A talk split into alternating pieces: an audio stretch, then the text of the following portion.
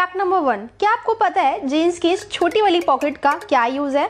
बहुत से लोग इसमें कॉइन्स रखते हैं। बट जीन्स की इस छोटी वाली पॉकेट को पॉकेट वॉच को स्टोर करने के लिए डिज़ाइन किया गया था। फैक्ट नंबर टू मैकडोनल्ड्स ने एक बार बबल गम टेस्ट वाली ब्रोकली इन्वेंट की थी और उन्होंने इसको इसलिए बनाया था ताकि वो बच्चों को ज़्यादा हेल्दी फ़ूड प्रोवाइड करवा सके। Fact number three Indian flags तो हम बचपन से देखते आ रहे हैं। बट क्या आपको उनका नाम पता है? जिन्होंने इसको डिज़ाइन किया था। उनका नाम है Pingali Venkayya.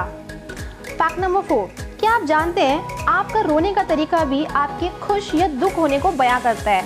अगर आपकी आँख से पहला आँसू राइट वाली आई से निकला तो आप खुश हैं। और अगर लेफ़्ट से तो मीन्स आप दुखी हैं। फैक्ट नंबर फाइव क्या आपको पता है अमेरिकन अपने बच्चों का नाम उस चीज़ के नाम पर रखते थे जिस चीज़ को वो अपने घर से बाहर निकलते ही सबसे पहले देखते थे।